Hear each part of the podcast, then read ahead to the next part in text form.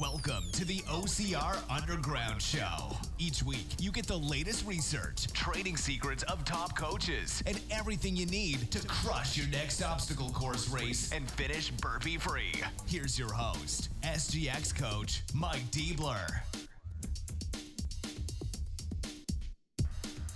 Hello and welcome to episode 93 of the OCR Underground Show. My name is Mike Deibler, and as always, thank you so much for tuning in and making this a part of your OCR training routine.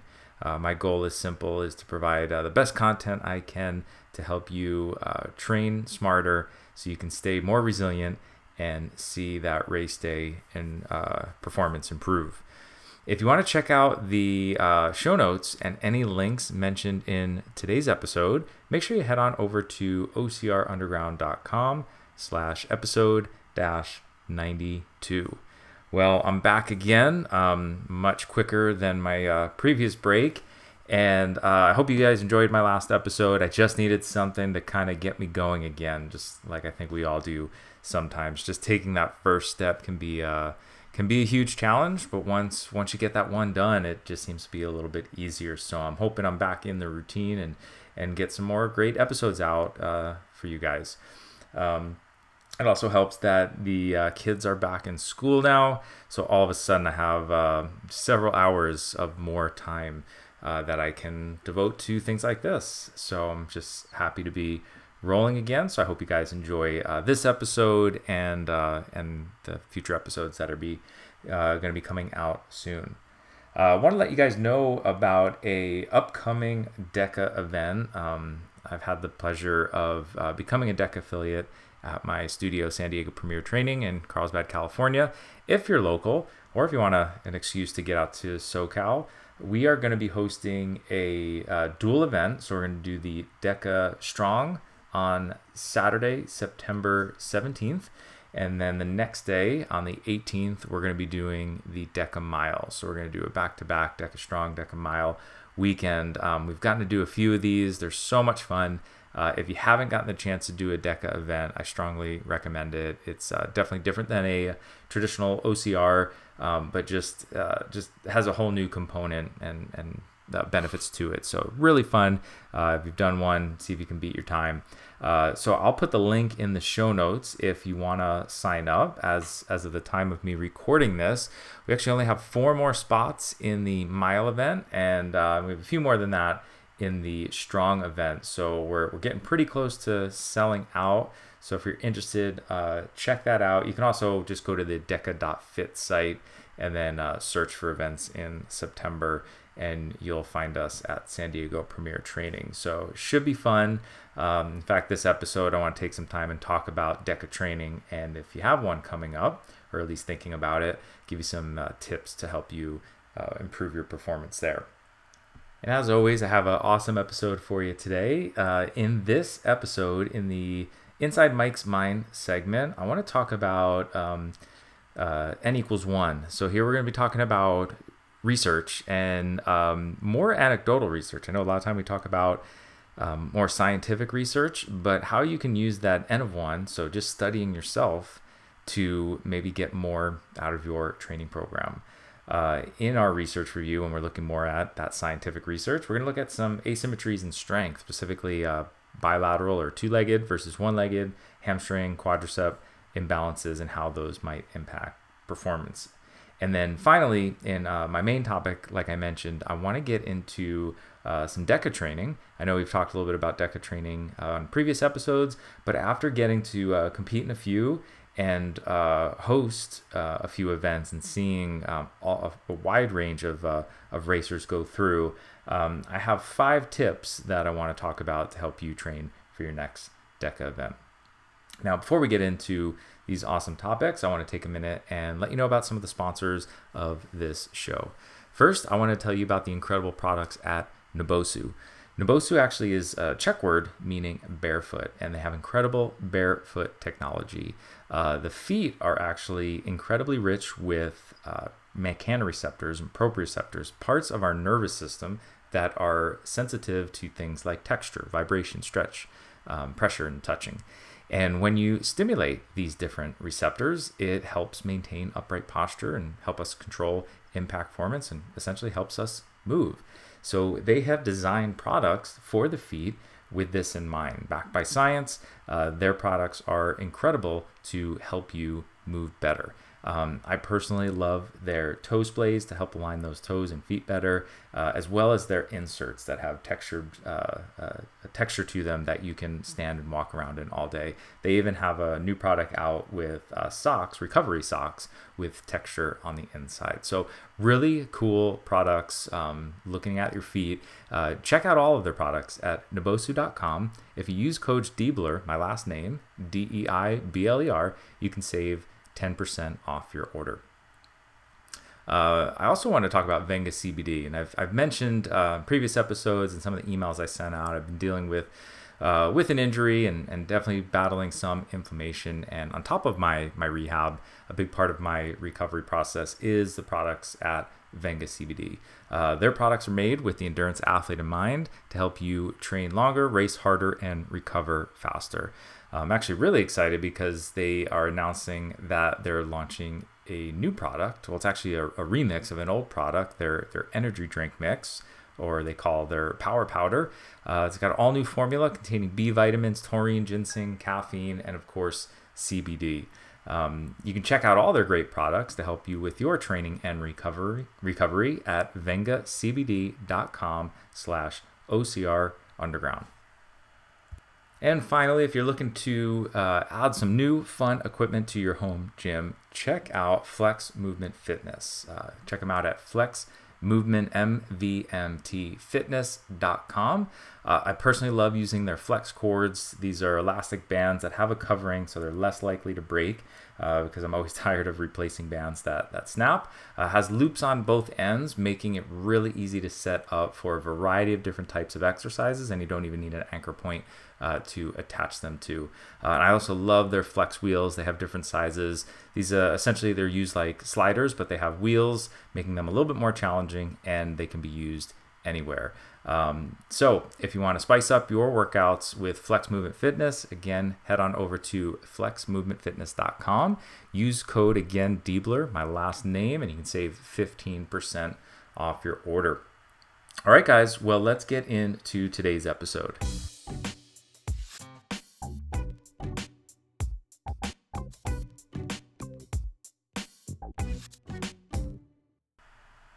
All right, well, it's time for the Inside Mike's Mind segment. And if you've been listening to this show for a while, you know I, I love talking about research. Um, every episode, I, I try and talk about a research article and, and hopefully give you some insight on how you can apply some of that to yourself. Um, one thing I always try and you know remind myself and remind others is that we can't live and die by research. Um, it essentially you know points us in a, a general direction. Um, but they're not things that you know are absolutes or rarely are we seeing absolutes with research. And that's why we'll often find research that will contradict itself because there is so much uh, so many things out there that are out of our control and you can't control for every single variable in every research study that you do. You can't have people like living in a vacuum do a research study. It, it's just not real life. Um, so we need to keep this in mind and understand that what research is really just telling us is general averages of what happens, right? So they, they implement a study, they, ha- they have a question they want to answer, they put together a research design, and they control as many variables as they can, and we ultimately get some type of solution or answer or, or really average. We get some numbers from it. Um, and I've even talked about this in some of, uh, of our research that we've talked about on this show, um, and really talking about the individuality in each research study, right? So if they're going to do a study on a group of people, say they get a group of men to do some type of exercise and they want to see if it helps them get stronger. Now, when they get the results and make their conclusions, they're going to take the average out of all of these different men um, based on the exercise they did, the results they get, we'll get an average of that. Um, but if you don't look closely, you'll you'll miss that there's a big variation, right? We're getting the middle ground, but we're not seeing the very high and the very low. So in some studies, um, for example, I've I've talked about caffeine and how you know we've been told that caffeine is an ergogenic aid. It's something that will help specifically with endurance performance. But if you look at some studies, they'll find that in some people, it actually makes endurance performance worse.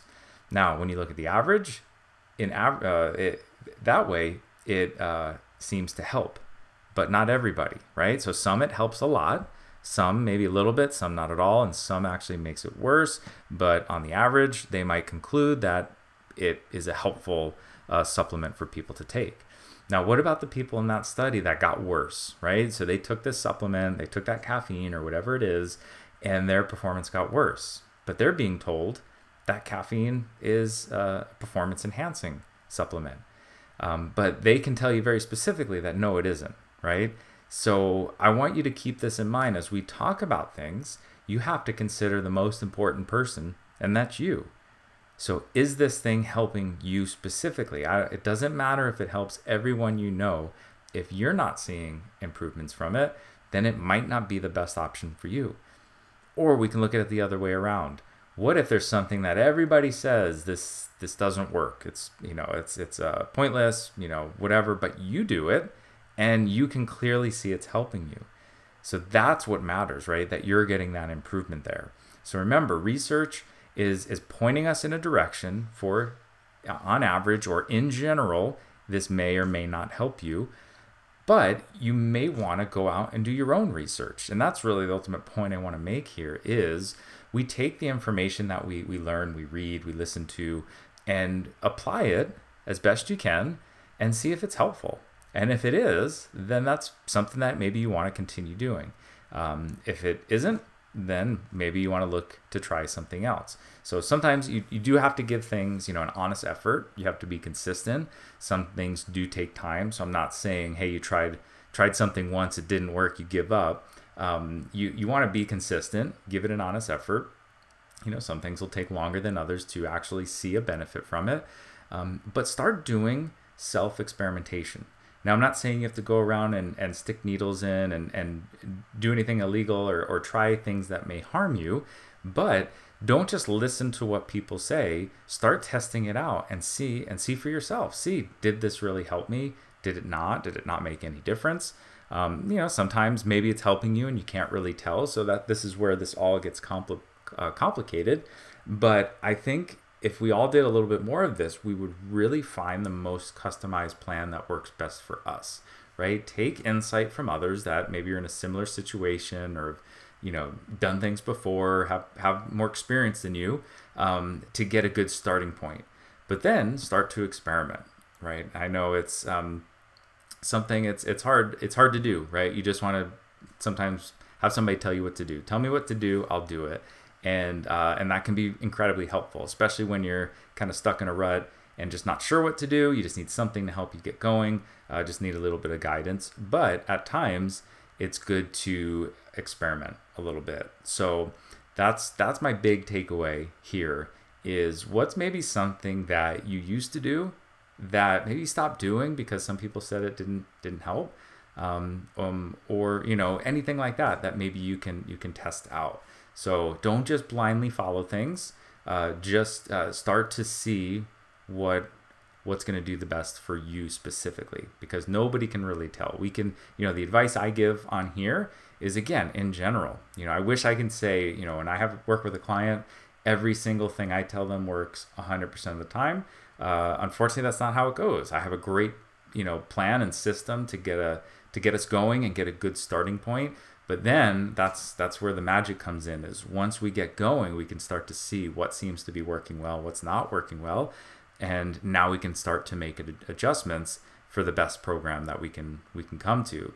So obviously having somebody work with you is um, you know a little bit faster and an easier way to do this, but there's no reason you can't do this on your own. So try different things out, test it, see what works. So even when there's something that everybody told you, hey, that doesn't work, um, I always like uh, when we see like the um, the altitude masks, right? People just dismiss that immediately. That oh, the research says this, the research says that. Um, but I'll see people all the time that say, hey, you know what? It really helped me. It helped me control my breathing, and I just feel better doing it. And that's what I would take away is sure, maybe you're not simulating uh, altitude training and we're not getting the same adaptations. But that doesn't mean that it's a complete waste of time, right? There might be other benefits and it might be helpful for you um, because now you're just more conscious about your breath work, right? It's not just about, um, you know, increasing uh, red blood cell count and, and things like that and, and hemoglobin. It's, it's, there's other pieces to it that can be beneficial as well. So, um, just as an example, that's one I'll often uh, see happen that people just give it up because they hear everybody saying that it's no good. So so test yourself out. Be that n of one. Um, do some experiments, right? Set up your own lab, right? You don't have a gym in your garage. You have a laboratory where you're going to do some experiments and see if are you improving. And if you're not, let's start to make some some changes, right? Just don't settle and say, well, this is what everybody does and this is what everybody says I should be doing, so I just need to do it, right? Try it out. And if you're not seeing the, the results you want, maybe it's time to start uh, changing the experiment a little bit and seeing if you can uh, make better improvements on your own.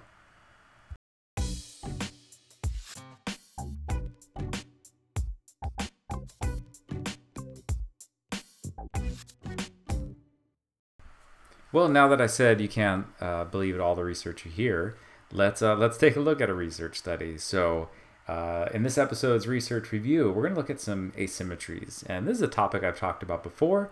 Uh, there's just such so so much research out there, and this is one thing when you see similar research piling up.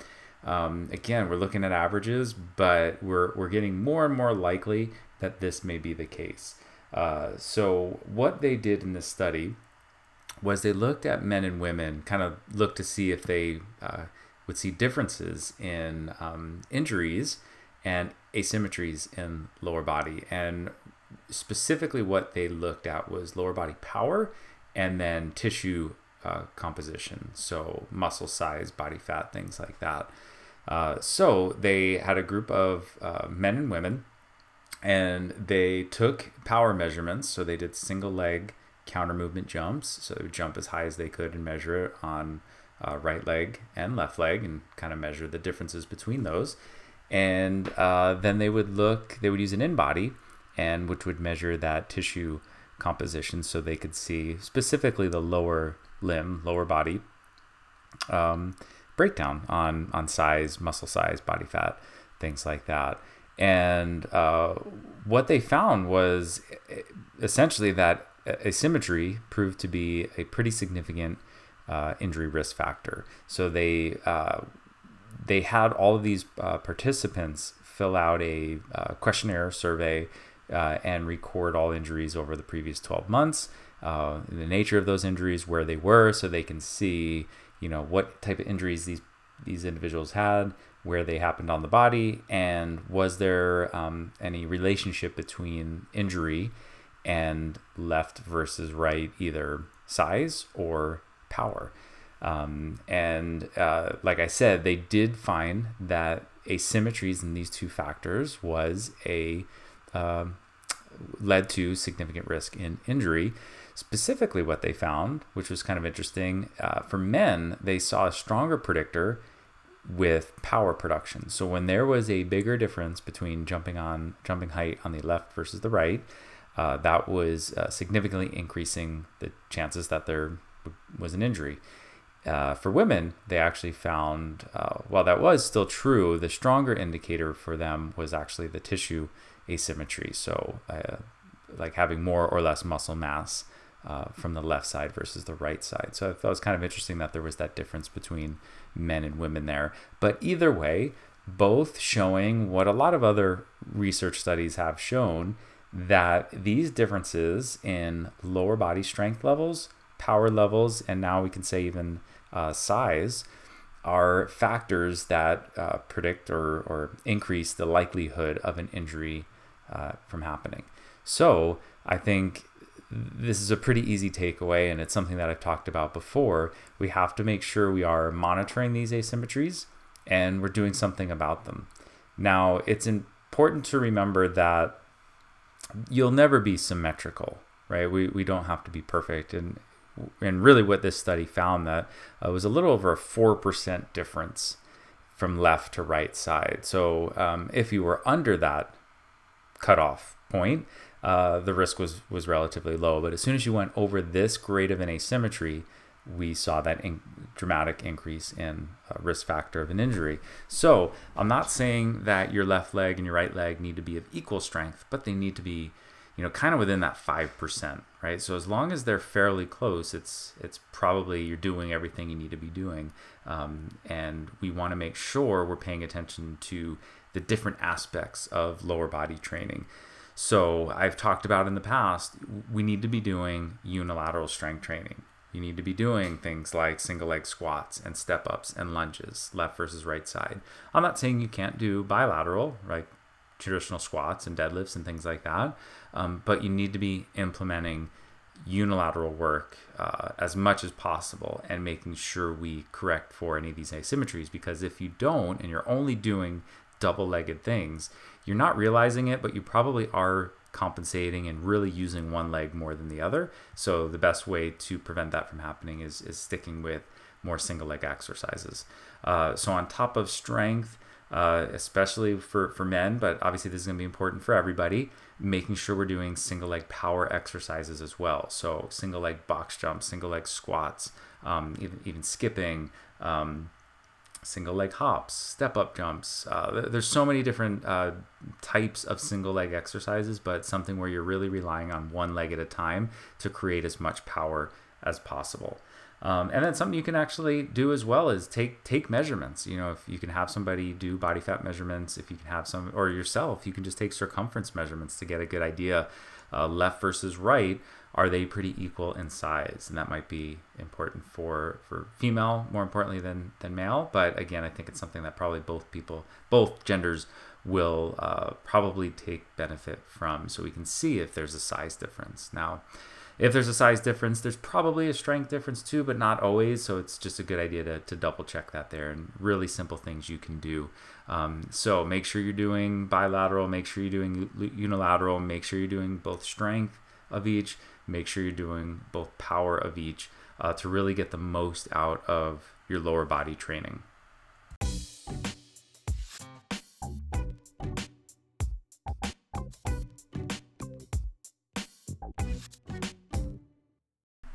Right, let's get into today's main topic, and I want to talk a little bit more about uh, training for a DECA and I'll, I'll talk DECA, but really with a lot of the other events coming out, Hyrox and, and some of the other ones, more of these fitness type challenges, I think it's all pretty, you know, pretty similar.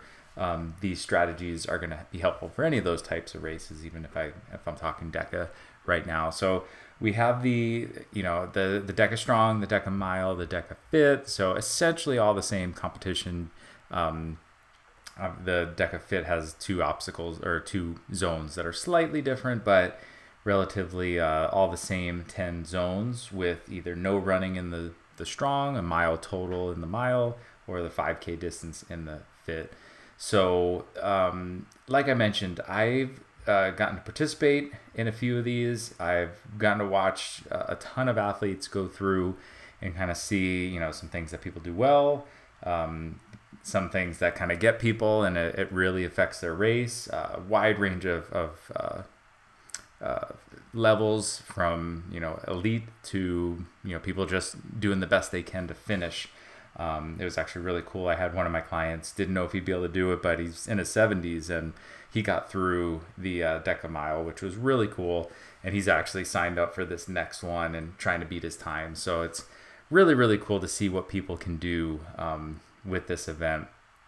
So, um, and actually on the other end, we had three three guys go sub 20 minutes in the Deca Mile, which is just pretty crazy. Um, and one of them seeing if he can uh, break that 19 minute mark, which would be pretty incredible if he could get through all 10 zones and and run a mile in under 19 minutes. So we'll, we'll see if he can he can do it. Um, so I have five uh, tips that I think are, are great for, for really heading into one of these types of events. So I want to get right into them. So the first one is uh, one thing that I'm really working on. One one of my clients right now, he's training uh, for his uh, second mile event. Really wants to beat that time, and and he noticed he just struggled pushing the the pace. Really, he just got so uncomfortable. He's just not used to pushing himself that hard. So my first tip is uh, it's kind of that get un- uh, getting comfortable being uncomfortable. But really, what I'm saying is push your lactate threshold. So these events are relatively shorter, right? You, you can do them in 30 minutes or, or less, um, or somewhere around that range. So you're push, pu- pushing a, uh, a fairly high intensity that entire time. So we know you have your that lactate threshold, kind of your race pace, um, 5K pace. You know, it's the maximum intensity you're going to be able to go for that 20, 30 minute range. Um, you can train that. So uh, you you have at this point this intensity where lactate's building up, uh, acidity's building up. You know, there's basically havoc is is uh, um, being wreaked in your in your muscles, and they're having a hard time contracting, and it's it's going to slow you down. The more you expose yourself to that intensity, the uh, the more you can push that. And and you can push that in two different ways. Psychologically that's the uh, get comfortable being uncomfortable right? You you just get more comfortable being in this situation even if there are no physiological adaptations which which will happen um, if you consistently do this style of training. But just being um, being used to being in this position will go a long way before any of those changes actually take place. So that's one thing we're we're trying to get him to work on is he's getting his heart rate to that you know 90% higher and he's just trying to maintain it for as long as he can. Um, and he's getting better and better. And he has even talked about how it doesn't it doesn't he, he's it just doesn't feel as hard anymore um, and he's able to hit those intensities a lot easier so um, so he's getting more comfortable being there but essentially the more we expose ourselves to the, these intensities around our lactate threshold um, the higher intensities those actually occur at. So adaptations will occur in the body, so you can handle that. You can clear lactate better. Um, pH won't be disrupted as as easily. Um, so you need to to to work at those in, intensities. Now, if if you don't have all the equipment, that's okay, right? So just pick workouts that are going to push these types of training so if I'm looking at like a running or, or maybe we just say like a traditional cardio program could be on bike, whatever, um, rower, hitting those more tempo paces, right? So we're we're hitting like your your race pace or zone three, upper zone three. So you're trying to push a pretty hard hard intensity. So you know my go-to here would be like a tempo run, right? So we do warm up, and then we're gonna hit uh, hit that high intensity for a prolonged period of time. So in the beginning, it might be like 10 minutes. That's that's all you can do is hold that pace, and then we might build up to to 30 minutes, 40 minutes, something like that. Um, but this is um, high intensity continuous training, HICT. You might might uh, hear, and uh, that's exactly what it is. It's basically that high intensity that you can maintain. So high intensity interval trainings where you're hitting very high intensities that you can only hold for a very short period of time, and then you're coming back down, recovering, and then hitting it hard again. Uh, HICT is where you're hitting these a little bit less intensity, but these are still high intensity, um, but it's at, the, at, a point where you can maintain it. So I'd pick those kind of workouts, you know, uh, with either like your you know your rower your assault bike your running whatever it might be or do like your metabolic training like circuits right? You, you pick a, a group of exercises and you're just going to keep moving at a fast pace for you know again 10 minutes 20 minutes 30 minutes whatever you can maintain. So the goal here is pushing that intensity. So if i'm using like circuit training not so concerned with the weight right? I'm not trying to build necessarily build strength um, i'm going to need a weight that will challenge me but um, again, I'm going for a prolonged period of time without stopping, so I need to make sure you know the weight's within reason there. So that's that's my first tip: is start incorporating you know one to two times a week uh, these kind of threshold workouts, whether it's traditional cardio or maybe metabolic training, circuit training, things like that. Um, my next tip is, and this I guess is more if you've done a lot of the zones before, but it's really understanding your strengths and weaknesses. So, understanding pacing almost. So, not all zones are created equal, and uh, not all racers are created equal. Some are just better suited to handle certain things, and I think it's just a good idea to understand where do you excel where do you struggle? And this is good for two things. One, it's going to help you kind of dial in your training. So if you know what zones really hold you up, guess what you need to work on, right? You, you need to figure out how do you make those weaknesses more your strength. So you really double down on some of those zones that you're really struggling with.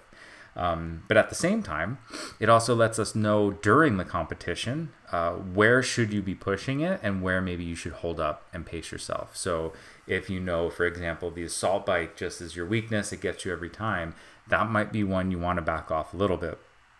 But you know, you know the ski erg is your thing. Like you, you just crush it on there. So that's where you're going to try and uh, make up that time, right? So you're going to find, pick and choose which ones are you going to absolutely go for and you know you can't hold back you got to go as hard as you can and then move on and which ones if you push too hard is it really going to cost you some time in the long run um, because you're just going to be hurting afterwards um, you know obviously if it's the burpees the last one then at least you're in luck it's the last one. You just gotta to bear down and, and get through it there. So tip number two make sure you understand those strengths and weaknesses so you can understand better pacing. Uh, tip number three is knowing your numbers. And I say this specifically with the the cardio zones, so the the rower, the ski erg, and the assault bike in particular, because the more you understand those pieces of equipment, I think uh, the easier those zones are going to be. And what I mean by that is just knowing, you know, if we take the assault bike for bike for example, um, if you know as really as much information as possible. Do you know your watts? Do you know your RPMs? If I have a general idea of what those are when I'm hitting this 25 calorie pace, I know I'm not going to burn myself out in the first 10 seconds and I know I'm not going to go too slow and leave too much at the end. So this obviously comes with training. You got to get on these equipment. You have to practice, you know, those 500 meters. You have to practice those 25 calories, and you really have to understand what's a good pace that you are going to be most efficient, that you're going to be able to get through that zone as fast as possible.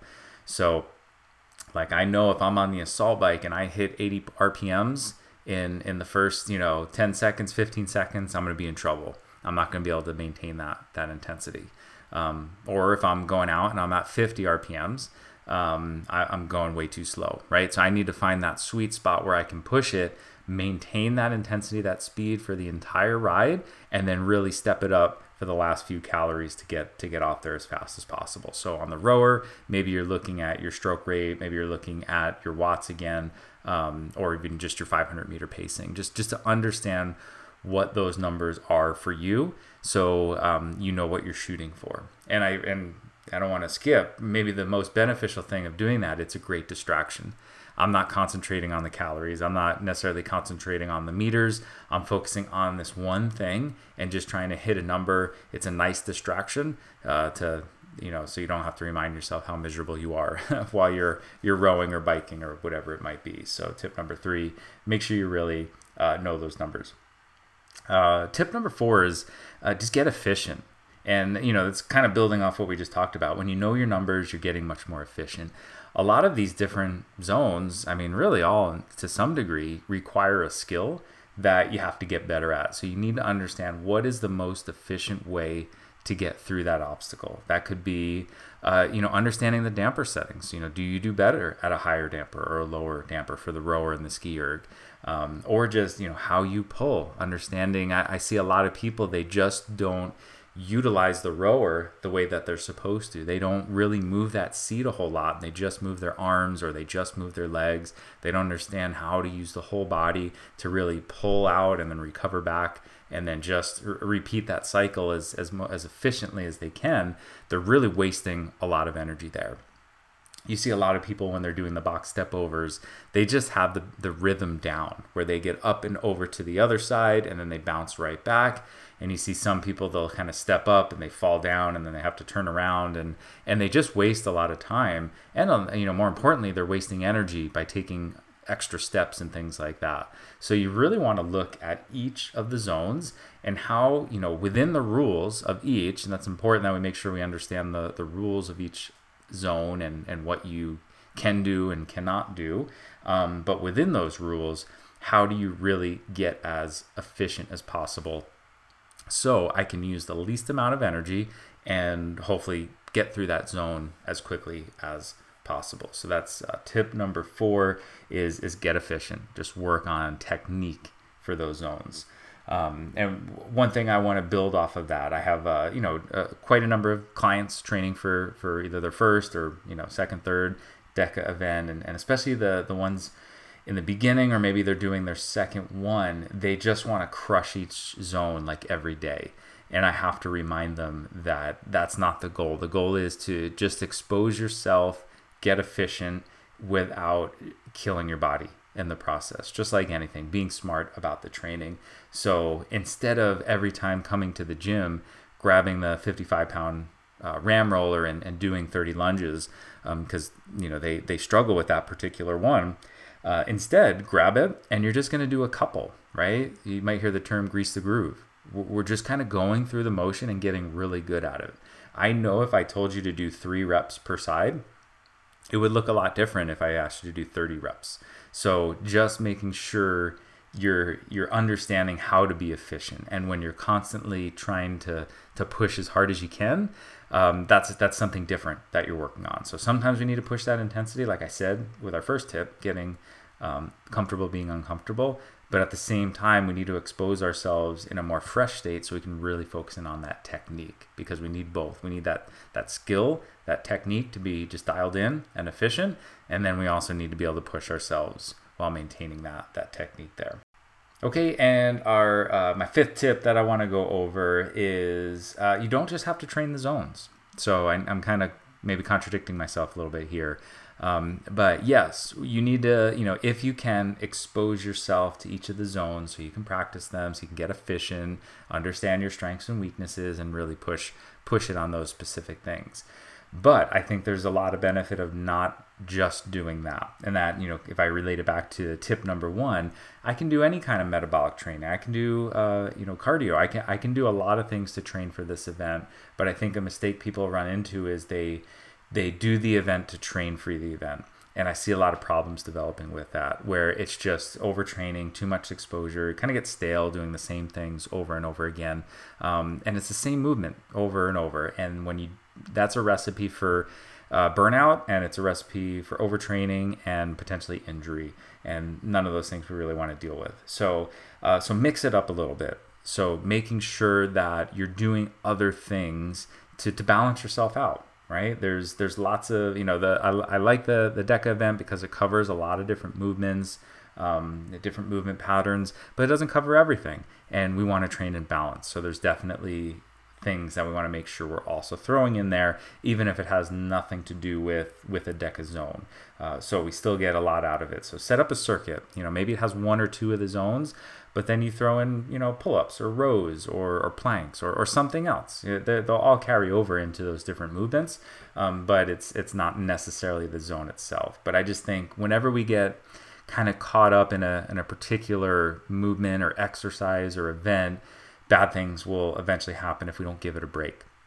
I think the same thing happens when uh, people are training for obstacle course races and they maybe struggle with the monkey bars and then they live and die on those monkey bars. That's all they do. And now their their shoulders messed up, their their uh, elbow is is bugging them um, because they're just doing the same motion over and over and over again. So again, going back to grease the groove, expose yourself to those things, but not to failure, not to fatigue, just to expose your body to get better at it, but you're not um, straining overly hard.